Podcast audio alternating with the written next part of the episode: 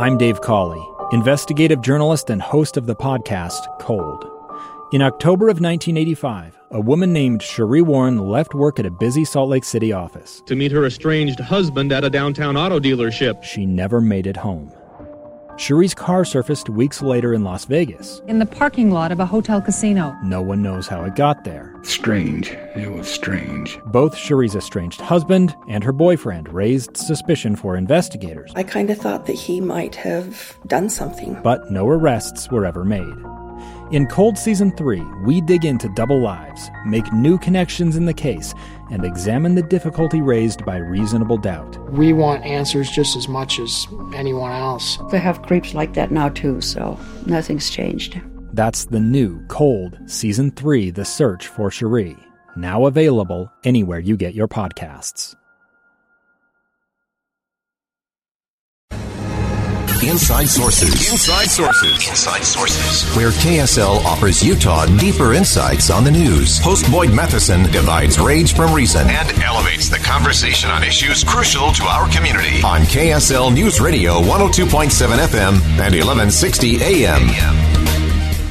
All right, Greg, this show officially has my full and undivided attention now. USA. It has not to this point because we've kept one eye on the World Cup match where the U.S. has just advanced out of group play and into the knockout rounds with a 1 0 win over Iran and they were in the World they Cup. were not favored to win that game. No, and it, we were kind of sweating it out here. Yeah. I, I was watching it. They went to the stoppage time. They put up a plus nine. That, that's a lot of stoppage time to sweat through, but the U.S. Uh, holds on and comes away with the victory, so they will advance and continue playing. I believe they're likely to play the Netherlands on Saturday, but don't quote me on that. Uh, so, anyway, for a while here in the U.S., we're going to see not only continued attention to the World Cup, but probably increased attention to the World Cup now that we're into the knockout stage. And with that means more people are going to tune in to some of the issues related to the World Cup, specifically to the host site in Qatar.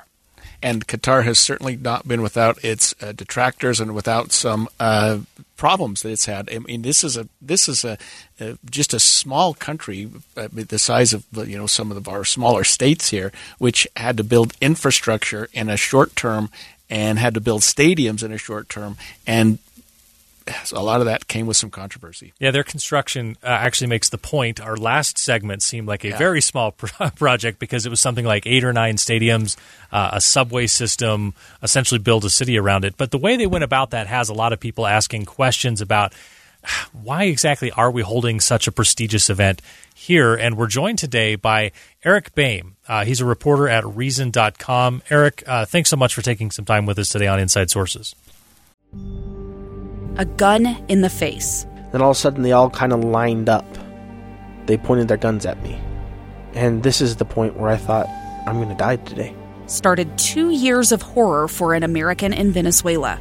They said, You need to give us your phone and get ready because you're coming with us. I'm Becky Bruce, and I spent a year researching and piecing together Josh and Tammy Holt's story about their ordeal in a notorious prison. That's when everything started to turn bad. We had another pound on the door. Boom, boom, boom. And there was the police once again. You can binge all of the episodes of Hope in Darkness on KSLPodcasts.com or wherever you get your podcasts.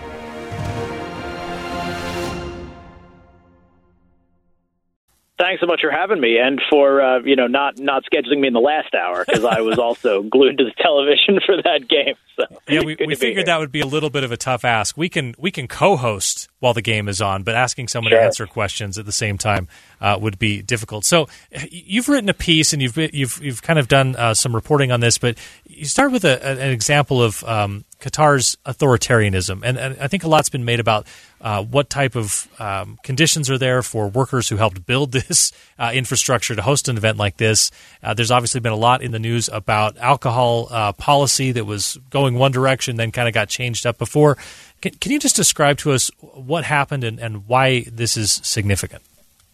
Yeah, I mean, I think uh, you know, I, I titled the piece that I wrote for reason that the World Cup is a celebration of authoritarianism, and I think that's not really necessarily unique to Qatar because when you think about other places where the World Cup has been recently, Russia four years ago, there were you know there were a bunch of people kicked out of their homes so they could build stadiums in Brazil, and, and a similar phenomenon in South Africa and the World Cups before that. So this is unfortunately part and parcel of uh, FIFA's uh, decision making, and you know where where it is giving uh, countries, you know where it's awarding the World Cup, um, but significant because of some of the things you guys were just talking about. About like I think anybody, even a casual soccer fan, would scratch their head and be like, "Wait a minute, Qatar, you know, it's that's not Brazil, right? That's not a place that has a uh, soccer culture.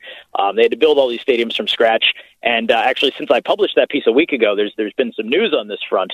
Um, just today, actually, a top Qatari official uh, was quoted by the Associated Press saying that uh, somewhere between 400 and 500 uh, migrant workers died while building the uh, stadiums and the infrastructure there in Qatar. So that's the first time that we've gotten an official figure from somebody within the Qatari government about the the deaths there. Uh, there's been reporting done, and it's difficult because there's not freedom of the press in Qatar, but there has been reporting done uh, by the Guardian and by other news organizations that's put that number significantly higher, well into the thousands. Though it's not clear the, the sources uh, and and sort of government data that were relied on for those stories. It's not clear whether all those deaths were directly related to like building the stadiums or not. Um, so obviously, it's been somewhat unclear, in large part because Qatar is a place that just doesn't have uh, respect for uh, freedom of the press and for sort of the, the liberal uh, ideals that uh, that we take for granted here in America. Eric, I, I may be wrong, but it, it it I think I heard or read that the FIFA president actually sort of came out defensive of Qatar and, and sort of looked at the West and said, look, uh, you've had 3,000 years of authoritarianism. Don't come into Qatar now and tell us that we're doing something wrong. Is, is, is, is that correct, first of all? And uh, is, is, is that sort of the way that uh, Qatar sort of treated this as well? Yeah, that's. Uh, I thought that was just one of the most ridiculous things that I heard in the lead up to this World Cup. That was uh, FIFA President Gianni Infantino. I may be pronouncing that incorrectly.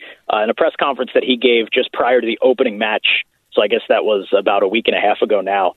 Um, he said that uh, you know this was him responding to a uh, to a question about the beer policies. You guys alluded to this, but like Qatar had for you know it's a it's a dry country more or less and they had for uh, years in the lead up to the World Cup uh, assured FIFA and assured the Budweiser, who's one of the big sponsors of the event, that of course we'll let there be beer sold in the stadiums.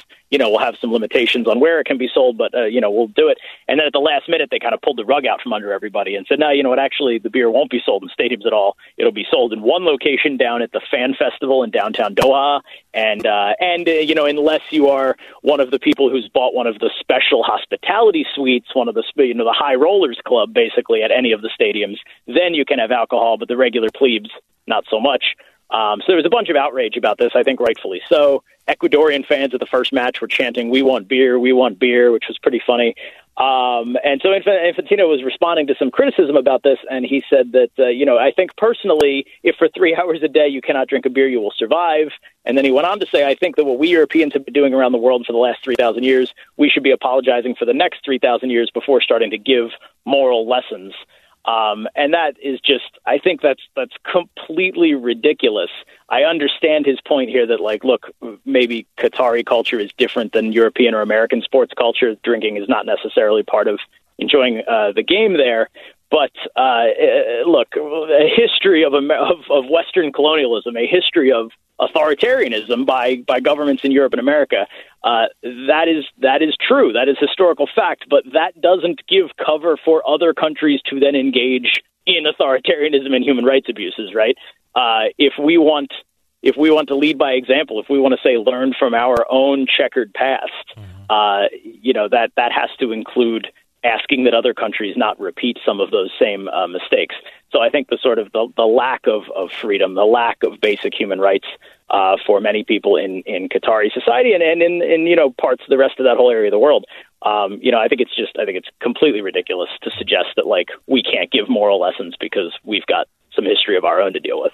Eric Boehm is a reporter at Reason.com. You can go find his piece there. Eric, thanks for taking some time with us today. Thanks so much, guys. So, Greg, I think the question here is at a fundamental level, it's do you reward a country that has policies like this by giving them a chance to be the center of the world stage? Conversely, is it good to take a country that maybe has some policies that we don't agree with in the West and bring them out? Like, does engagement help, or does engagement rewarding bad behavior? And I think that's the question that I think most people would struggle with. Sure, and, did, and do the Qataris even care? I mean, is this something they're they're hosting it? It'll be over in three or four weeks, and they're going to say it was a huge success. And they've got six or eight gigantic soccer stadiums. I don't know what they're going to do with, but we'll see how that goes. Yeah, interesting questions and uh, something to kind of grapple with. But for right now, you can also enjoy the U.S. Uh, playing, continuing on in the World Cup. And by the way, yes, they will play the Netherlands uh, Saturday at 7 a.m. So that'll ru- ruin your weekend sleeping in plans a little bit. Stay with us. We'll be right back.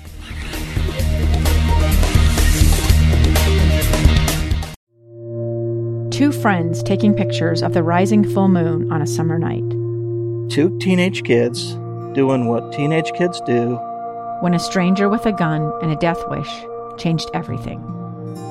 It was violent, it was senseless, and I will never understand it. I will never accept it.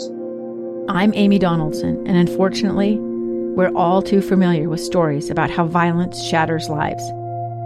But what we rarely see is how they are rebuilt. In a new podcast, The Letter, we relive tragedy but only so we can hear the rest of the story the struggle to reclaim lives, the realities of grief, and the possibilities of forgiveness. I believe in miracles.